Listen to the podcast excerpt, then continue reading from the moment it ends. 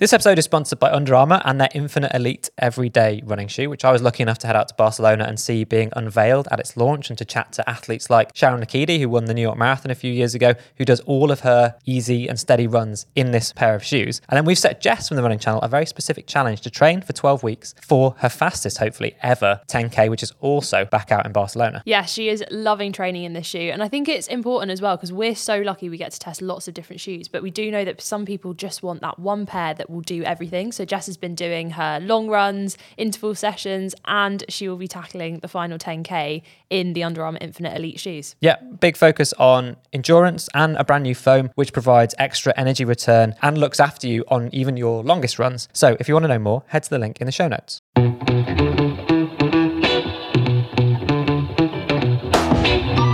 You are listening to the Running Channel podcast with me, Andy Baddeley, my co host, Sarah Hartley, and still, for some reason, over there, because he hasn't taken the hint and he's still here, For Rick some Kelsey. reason. For some this- reason. This, thing wouldn't happen without these legs.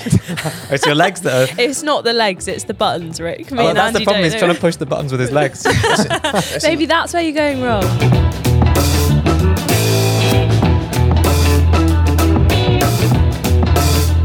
We've had quite an exciting week this week.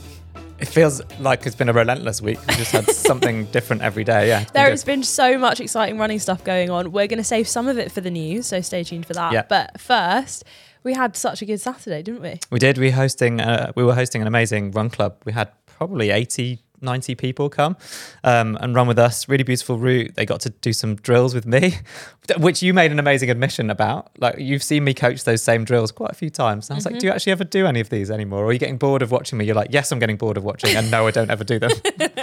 I do, if I go to a track Yeah. and I've given myself enough time, I will do them. And then I'll also, I have like, I'm gradually elongating my warm up from my front door rather than running from the gate. I will now do a bit more. But you, yeah, you, I'm you admitted to more than bad. that. You said that actually probably one of the best sessions you'd ever had was on the track the other day. Maybe, Yeah, maybe yeah. I'm remembering that slightly differently to Yeah, what you and I warmed up. yeah, and it's because you'd warmed up and done some of the dynamic drills to actually get ready to go. Yeah.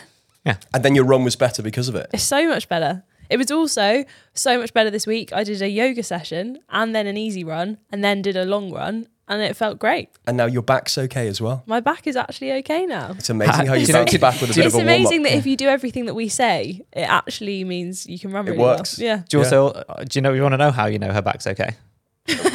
because she's sitting. Oh no! Comfortably? She hasn't been moaning about it True, constantly true. for Yeah, the last yeah, however yeah. many hours. Hey, look, back pain is incredibly painful. No, I know. Oh, I, yeah. I've, I've, I've literally felt your pain. Yeah. So no, Well, I- the next time you feel it, you're not getting any sympathy. Yeah, yeah, that's fair enough. Which will be very soon because I'm old. So the uh, yeah, we did this this run club. We had these these people come for the run with us. What always gets me as well, same as on the podcast, is the questions that people will ask. That well, some of them are, are brilliant and a little bit scary because they'll be about something that one of us has said on the podcast that I've totally forgotten about, uh, which is amazing. But then also just stuff that's really insightful and, and it reminds me the reason why we're doing it in the first place is that there's loads of questions that might seem like they're really individual to one person, but then when they ask it, you're like, yes, actually, I've always wondered that, or or hopefully we've got an answer for it if they're asking us the questions. Yeah, and this week we want to answer the question of another kind of running buzzword, Yeah. which not that many people understand. I definitely didn't for a long time in running. Cadence. What is it? How do you measure it? And should you change it? Is it something that you need to be worrying about? Well, we're going to come back to that in a second because we haven't found out about Rick's running this week, and he was talking to me earlier about his technological proficiency. Listen, but, but actually, this one's about buttons as well, right? well, I, I struggle a lot to be honest with you. Uh, Just in, in Just in life. general. in, uh, yeah, with with running technology, and I'm really struggling with with running watches. So we're doing a challenge at the moment, which is um, it's about negative splits, and we have to do 5k and we have to do negative splits throughout. But my lap distance on my watch, I like the auto lap. yeah, or my auto lap, Yeah. it is set at 1.6. I Oh, for so the, it's, it's at Which is a mile. a Yeah. mile. I, for the life of me, could not figure out how to change this. I mean, this challenge is probably takes you know to set it up, film it, get out there, three hours or something. I What, so it's three hours to run run a 5k? Well, to be honest, it took me that long to figure out how to change the lap distance. Both of my children had had birthdays. I, I think your children would have been more technologically You- you proficient. You, li- should you- have just handed the watch over to Elizabeth. You, you go, yeah, exactly. You go not to settings. You go to activity, then running, and Yeah, then run run, settings, yeah. run. Then running, you go to. Do you want to change your settings? Then you go to. shall I change my settings? Then you go to kilometers, and you go kilometers. Would you like to change it back to miles? No. Then you find distance. Uh, but by this point, there's no point in running anymore. By this point, you've forgotten what you were actually doing in the first know place. what the worst you've completely given up. And I was, just, I was like, I can't text Sarah and Andy to ask them You how to do this because Right. they're just going to absolutely laugh. Me. I went through all running blogs. I went through our own running blogs. I watched so many of our own videos to try and figure out how to how to change this. And then I was like, what am I doing this challenge for? Because I can't remember any of the script. what I love is that number one, if you'd even Googled that, I could have found you an answer in five seconds. I did Google Two, it. you Yeah. could have Yeah. messaged us and we would have found you an answer in five seconds. And three, the the process that you explained to get to there actually seems quite logical. Yeah. That's a I- run setting. I- I so go to run the watch. settings. It's not on the app. Oh, it's you want on the watch. Yeah, yeah, but you're you're out there. You want to be able to change it whilst you're out at a, at a run, right? The best thing about that though is that you're what saying about if you're good rocking point. up to That a start line and you're like, oh no, I've left my phone in my drop bag? Well, you missed the race because it takes that flaming long. but you'll you'll have missed the race. Everyone else has cracked on, yeah, including everyone me and else Sarah. is like, let me just swiftly change my the watch. best bit as well is that that during that story you were like uh, by the end of that whole process you more or less lost the will to go out and do it and i'm pretty sure that would have been the same for anyone listening to this podcast listen to that anecdote Which is why we're going to talk about running cadence. Yes, yeah, hopefully you're this up. already running if you're listening to this, but uh, if you're not, do get out the door. We'll get more interesting. yeah so yeah cadence um, let's start with what is it it's something that people talk about a lot uh, and you'll hear a lot of people also mention 180 as this kind of magical cadence number well we're going to ignore that and i'll tell you why a little bit later i suppose but cadence first off it's how many steps you take per minute so it's measured in s- steps or strides per minute SPM. Yes, nice. Sarah straight in with the acronym. Rick also looks very happy because it's one that he knew. What, 163? 163 is Rick's cadence. Is that yours? That's my so average Is that cadence. your average on like a hard effort or your average on an easy It's my run? average overall cadence because I know how to find that in my watch Brilliant. and, in, and, in, and, in the, and in the app, right? and in the app. Yeah, brilliant. Yeah. Although it does vary. I'd say, you know, your cadence does go up and down. So my max cadence, if I was kind of going all out on a 5K, would be about 183. Right. So it does move up quite a bit compared up and down. Yeah, that's that's a good point. So let's start there. Thanks, Rick. The, No the, uh, the, there's, the, there's a lot of talk about 180 as a magical number for what your cadence should, in inverted commas, be. But all of that that just came from a study of elite runners. I think in like maybe a 10k or something at a World Championships, where someone measured their cadence, and it, the average of all of the best runners in the world was 180.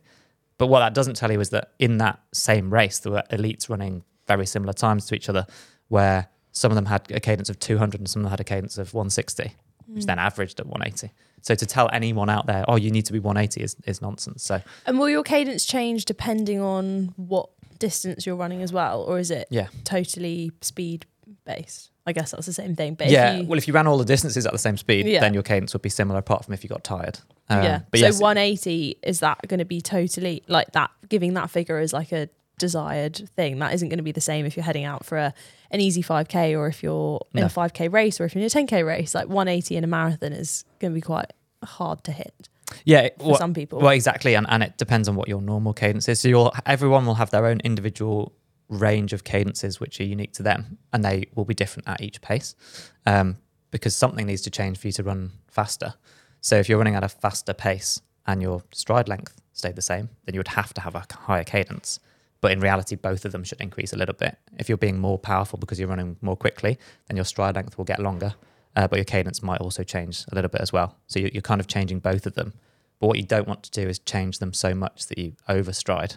So if you really increased your stride length but kept your cadence the same, then you'd be taking these kind of long bounding leaps, which would be really bad because you'd be making contact with the ground way out in front of you, which you then that slows you down because as you hit Mm. the ground, you hit with your heel, you'd be braking and slowing down. So, um, so yes, you, you need to increase your cadence kind of accordingly. So in theory, if you're being more cautious on a run, maybe because you're returning from injury, Yeah. then your cadence would be shorter. So you'd have more steps per minute because you wouldn't be striding. So you mean your, your stride length would be shorter and your cadence would be higher for Sorry, the your same. cadence, yeah, yeah, Yeah, So your yeah. cadence would be higher. Yeah, and Yeah. actually, that's what we. I think we touched on this when we were talking about your return from Yeah, from yeah. surgery and stuff uh, in, in a previous episode. But also, we'd advised, or I would have been advised this that if you're setting off on a long run, for example, and you, you haven't done any kind of massive warm up, setting off in that first five to ten minutes with an increased cadence will reduce the impact um, and allow your musculature to, to kind of warm up more effectively because you're taking sort of slightly more shuffly steps,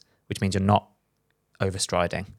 So therefore, the impact is, is slightly reduced. So a higher cadence then. Yes, Yeah, higher, yeah, yeah. higher cadence, lower lower stride length. So you're sort of deliberately shuffling a little bit to start with. And if you watch the Kenyans, that's what they do as well. That they they start incredibly slowly, um, but they'll they'll have a slightly quicker turnover. Um, so yeah, you, you just want to be starting with quicker, shorter steps before you then get into your natural rhythm. Yeah, my cadence is much higher now than it was three years ago, post osteotomy. yeah, so post all of the knee issues. Um, Yeah, yeah. and that that does like having a high cadence, but you've probably got a similar or maybe even a reduced stride length based on like what you've been through and the change to your mechanics. That makes sense to me.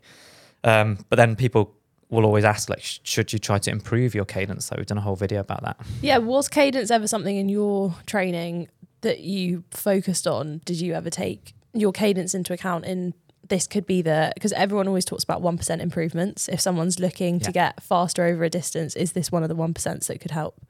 So I didn't directly measure my cadence because I don't think the technology existed brilliantly. there was just someone next to you with a tape measure and a, and a stopwatch. yeah, and a, and a Or a clicker, a slate yeah. and a chalk. Just, One, just two, make It wouldn't have changed that much though, Andy, would it? So wh- what is it now? What's your stride length now? Oh, I didn't look at my stride length. I did look at my cadence, which um, on you know somewhere in that 170 region, Yeah. uh, but obviously changes on different runs. Um, So it's probably similar to what it was when you were racing. yeah, oh, I'd, I'd be interested to measure it. I know my stride length was well. Actually, I did the one thing I did do is I used to do strides, which we'd always talk about as part of our warm up. So I do 100 meters hard before a hard workout or a race, and I could count how many strides it took me to. Now I'm trying to remember how many it was to do to do exactly 100 meters, hmm. and, I- and I want to say it Just was watch the cogs in Andy's brain. It was just Well, short, it's- it was just probably- short of 25 strides, but that was counting one leg. So that means 50 strides. So then each of my strides would have been two meters. Wow, that's enormous. That is absolutely enormous. Sarah, I cannot tell you how mammoth that is. Rick looks shocked. I what love was your stride Rick's length? so 1.1 clear. you'd said before this, right? yeah. I Yeah. mean, I, I, That's almost double. I geek out on this kind of stuff. So my stride length's 118. I, I imagine yours is 118 centimeters. Yeah, yeah. So two meters. I mean, Yeah. that is Goliath territory. Good. You were flying. I suppose that's why Yeah. you were in Olympic finals. That's probably why. So was, ev- was was everybody's stride Rick's length? finally Sorry, I can't. I Yeah, can't, it's I finally can't- clocked that I was okay at running. I can't- I- well, I have known him since I was about eight. Um, but was everybody's cadence that long? No, you see, you, depend, varies with height. My, my stride was really deceptive. So what, was really frustrating is I don't feel like I was running that long ago, but not that many of my races are on like YouTube and stuff because it was relatively fledgling. I found a race the other day that was in. I've got uh, more saved on video. that was in yeah my dad has too um, i found a race the other day it was in 4-3 aspect ratio wasn't, he wasn't even in widescreen um, so so yeah But it was only five years ago. I mean, what? What have you just well, no, not but that's when updated your television? that's when I finished running but like if you think about I suppose what I'd consider the peak when I was running the fat my fastest was like Yeah, yeah. 2008 till, Right. till 2012 so during that in the early part of that I think widescreen actually had only just come in so it wasn't always anyway Yeah. what was deceptive is my knee carriage in front of me was really low, so I didn't lift my knees very high, and people would make fun of that. Um, so it didn't look like I had a long stride, and so it was really deceptive. And so uh, plenty of my training partners would really struggle to run behind me and, and be able to gauge what pace I was running at. I see. So you, I get it. So I didn't mean to interrupt you. No, There. I no. should have interrupted an Olympic athlete when he's in his full stride. well, like you said, you've, Uh, yeah, known, yeah. you've known. Oh, His brilliant! full, full Incredible! two meter stride. Incredible! Look at the broadcasting you, professional You there. were deceiving people. So this is how you won all those races. You used to deceive people. You were the gazelle on the track, weren't you? we genuinely, my, Andy and, my, and myself, we'd have had we had conversations about this. There was a couple of run races that I did where that was the game plan. Like, I know some people remember me from running at the back a lot, and that ironically was when I was most confident because if I was running towards the back, I knew I could see what was in front of me and then hopefully pick up through it and then sprint at the end. But in some races, I would go to the front deliberately early in the race, and then we'd have it as a strategy that with 700 meters to go, um, I would go to the front and just start pushing a little bit. But because my stride didn't really change and it was deceptive anyway, quite often I, I did that a few times and almost immediately would get a gap because the people behind me wouldn't have realized that I was making a bit more effort and that we were actually running ah. faster.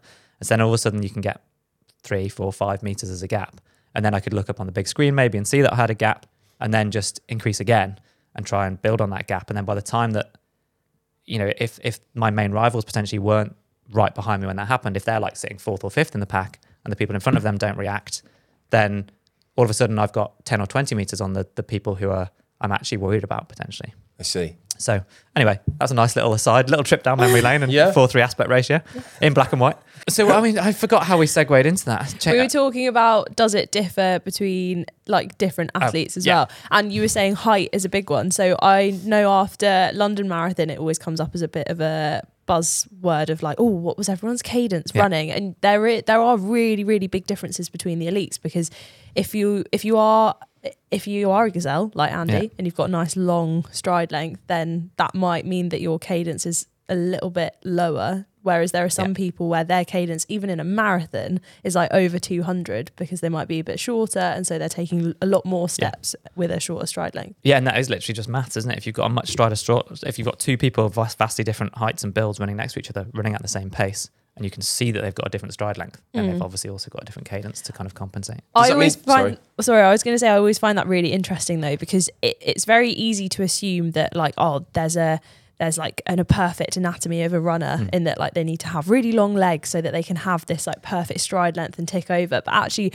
I find the runners that are the most impressive are the ones where it it looks hard like but they're still going at exactly the same pace like there are Yeah. people who have won races by absolutely belting it down and you can see that effort coming in whereas like like you say you just look too easy when So you're a high cadence then, basically. I definitely a didn't high feel, cadence yeah Yeah, yeah. well uh, athletes like um like charlotte purdue she's like quite a small athlete so her cadence always looks like she's absolutely sprinting Nailing it. Yeah. Yeah. even though that pace might feel comfortable But I bet you her for her. stride length is still pretty long. It'd be really deceptive. Well, that's the like, thing, she's yeah. got quite nice. Yeah, like uh, you can see that that when people are kicking up behind them and the way that they're, they're like rotation of their legs and stuff. Um, but to talk about why you might want to change cadence, because Mhm. that's what people.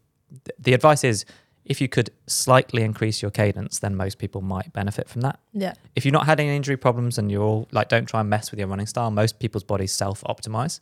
But if you have had a few niggles or are stepping up in the distance and looking to, to go a bit faster or whatever it might be, you can look to make small improvements. But trying to go from like 160 to 180 would be crazy. It's more just that tiny little change because if you've got a slightly more efficient cadence, then you might be reducing that risk of overstriding, of making foot contact out in in front of your hips where you are there, therefore breaking, putting a lot of extra forces through all of Mm. your, your joints as you make that impact with the ground. So you're, you're therefore minimizing your, your risk of injury by making a small change. And if someone does want to make a change, what what runs are the best ones to have a little bit of a play with cadence? shorter, easy runs, you know, rather than trying to, you don't want to do it in anything that's going to be hard or fatiguing because you want to do it in the, the stuff where you can run easily and focus on it so that you then kind of automatically remember it, muscle memory in the hard stuff. Um, so you asked me whether I was ever thinking about it. I wasn't measuring it, but I was trying to, in in hindsight, adapt or, or like optimize my cadence by doing drills. So fast kind of cycling drills, which are all focused on using my hamstring and my glutes to bring my foot contact underneath my body as dynamically as, as possible. And when you watch like particularly the fastest athletes in the world, like the sprinters doing their drills, and you see that snap that they've got with their their hamstrings or whatever, where they pull that foot contact underneath there, and you can hear it like the the, the kind of like snap, snap, snap against the ground. Yeah. Um, all of those drills will help, and then you can do things like uh, on a very slight decline, so not not a steep downhill because downhill running probably is, is bad for you. Um, you can try to think about increasing your cadence by by running quite fast on a on a short downhill for doing strides like that, because that forces you to bring your foot underneath your your Mhm. hips as as you're running, um, as opposed to reaching out in front of you. Because if you reach out in front of you too much on a downhill, then that's sort of you're going to fall over, I guess. Yeah, I think what you said there that's quite key and what I use is that it it's not necessarily literally just thinking about that. It's that actually like your cadence will slightly alter if you start thinking about all of those other form improvements. So if you can do those drills, then you might see a difference and you can look at that and you'll watch stats after. But it's not simply just about like doing a lap of the track and counting and then doing another lap of the track and counting again. No, no, don't don't measure it whilst you're doing it. Just think about the cues, like exactly what you've said. I, I almost don't need to say it again, but think about staying tall, keeping your hips high, and then making these nice snappy foot contacts underneath your body and making those foot contacts as quick as possible. We talk about like the floor is lava as a nice cue, and I think that's basically brilliant place to finish our summary of cadence. Yeah, if you do have any other questions about cadence, please do email in podcast at therunningchannel.com and we can answer them in a future podcast. But you are listening to the Running Channel podcast. Up next, we've got your questions to answer. Plus, we've each picked a new story from the world of running to discuss. Don't forget, this episode is sponsored by Under Armour and their Infinite Elite shoes. Now, at the Running Channel, we bang on all the time about how if you want to run fast, you need to run slow. I'm talking about the 80 20 rule. Yes, you need to do the vast majority of your training at an easier or steadier pace. And you need an everyday pair of running shoes that you trust to do that. And the Infinite Elite has brand new cushioning technology in the form of Under Armour's Hover Plus. So that's designed to support you for the whole of even your longest runs with extra cushioning and energy return. So that's what this is all about. Yeah, and if you want to check out the Under Armour Infinite Elite, head to the link in the show notes.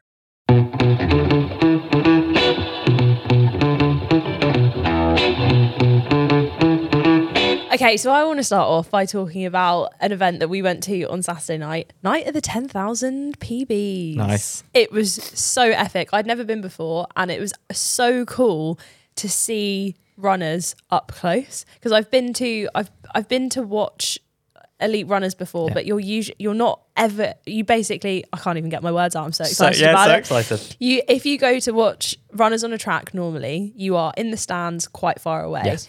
At night of the ten thousands, you are literally trackside. Like you can see the sweat Yeah, they let people- flying off their faces. let people in lane three and in the infield. So you're literally, you, you know, you're within a few feet of the runners as they fly past. And Yeah. you don't, on the TV as well, you've got no idea how fast these guys are running, uh, guys, girls, whoever's involved. Like, the, the, you, you've got no, i- no perception of the speed unless you Mm. see them flash past. Wow. But even even when they are going past in real life, it still doesn't quite feel real. And like I think running is so deceptive in that there were people flying past at like two, three minute kilometer pace. Yeah. And it still it still looks like, oh, how long can I keep up with that Yeah. for? And then you actually work out how fast they're running and go, wow, they look effortless coming past. Yeah, and that, but and then you see the ones that don't. You were talking about Yeah. loving. You were loving uh, watching people where their their like cadence or running style is like looks more aggressive, like they're really trying hard. But watching Mm. the um the elite races towards the end of the night, the people at the front did look so effortless. So in particular, Paul Paul Chelimo, who won the the men's race, Yeah. he ran. He broke the meeting record. He ran. I want to say 27-12. So he just missed out on the world championship standards. But those standards have been made crazy fast by the, the way that shoe technology is changing. Yeah.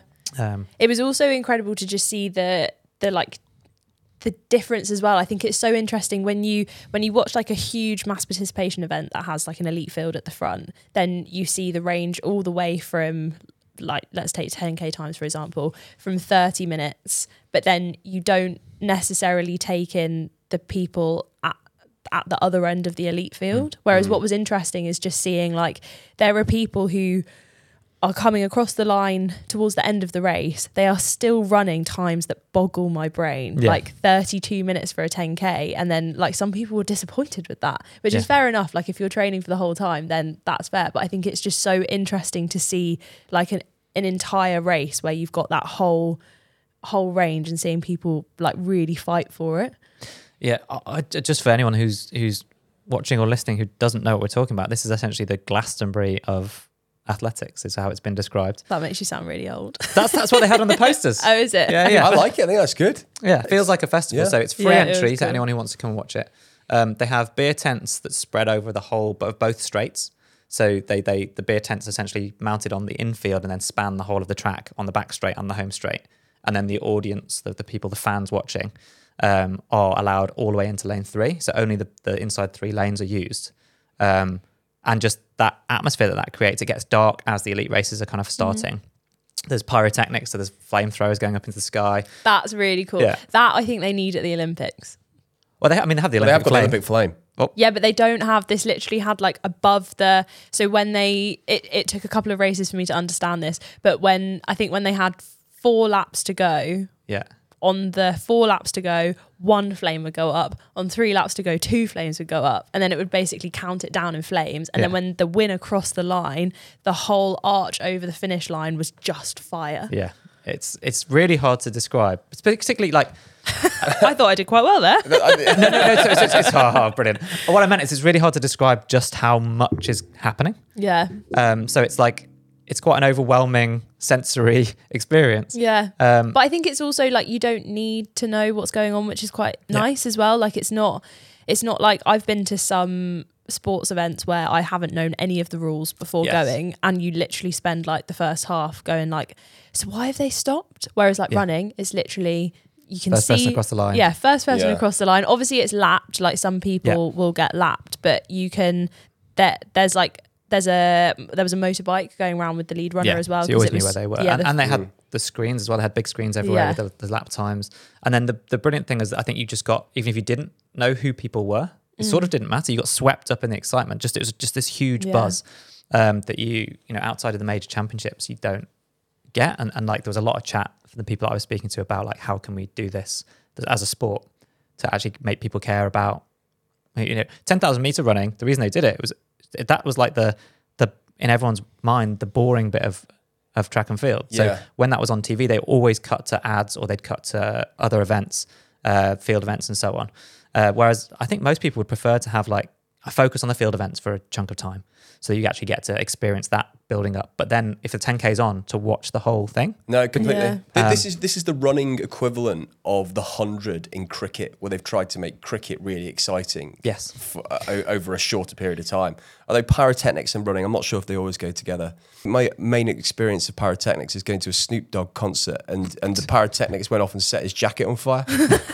Well, no, thankfully no one was on fire, so maybe. I remember whenever we got pyrotechnics at uni, it was always like, "Don't set yourself Self on, fire." Yeah, yeah. Easier said than done. Incredible. So you're listening to the Running Channel podcast. Next up, we've got your questions. Okay, question time. Coralie emailed to ask about race measurement accuracy. This is a good one because this happens to me all the time. Yeah. Why is my Garmin slash Strava always measure my completed race distance as longer than the certified race distance? I've run 10Ks, halves, and one full, and they can be off by as much as 400 meters. What's going on? I mean, that's pretty standard. I feel like this happens all the time. Yeah. My 5K is always 4.95K on a Saturday morning. So yours measures short. Yeah. Stop cutting the corners, mate. You know what? Uh, Just thinking about it, there is one corner I do take quite sharp. Mm, there you go. Yeah, There's the, the 50 inside. meters. So this uh, this this question comes up a lot. Yeah. and this has happened to me quite a lot. If you're the longer the race is, the more likely that you are not going to be running bang on The line. what that distance is because Yeah. of a number of different factors. Number one, if you're running a marathon, you can't run in a straight line because you're going to be going to the aid stations. And you're So- dodging people. You're dodging people, you're weaving through. That's why at loads um, of the big races, they have a, p- literally a painted line on the floor to get you as close, to to, that as you can be. But I have never run a marathon and not hit marathon distance on my watch before getting to the line. So what my biggest tip to anyone if you if you're going for like a certain time Yeah. is to use the time that is on your watch and the distant markers that are on the course because I have been like on track for sub 4 hours but actually I'm 20 seconds behind before I hit a yeah, I distance see. marker. Do you What's- see what, what, I are you, what are you saying you'd do? You'd use the distance markers as like to yeah so lap. when so when my watch goes off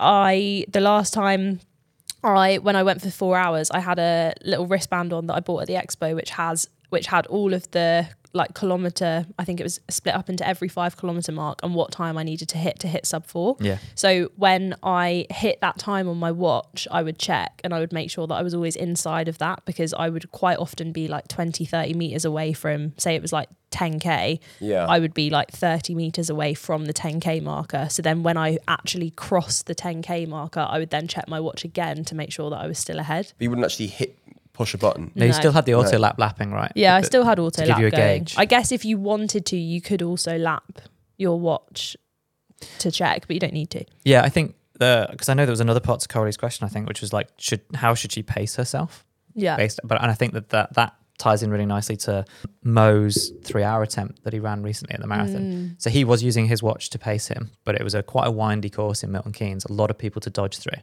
He ha- wasn't as aware as he probably should have been of where the actual physical markers were on the course. And I think that Sarah's right. Like the only way to to pace accurately is to use a combination.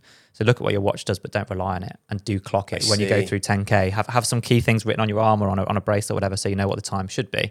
You could turn auto lap off altogether and literally manually lap it every time that you go through. But you've got to remember to do it then, haven't you? Yes, exactly. So it's uh, probably like a hybrid of those two things. But another tip would be that th- I mean, one of the factors is you're running slightly further because you're not following the line exactly. Another Yeah. one is in London Marathon, for example, there's, there's a section with really tall buildings or underpasses and so on, and the GPS is is traditionally famously poor, so you can't get accurate kind of readings. Um, and anything where that happens where you go through woods or next to tall buildings, whatever, will impact your GPS drift.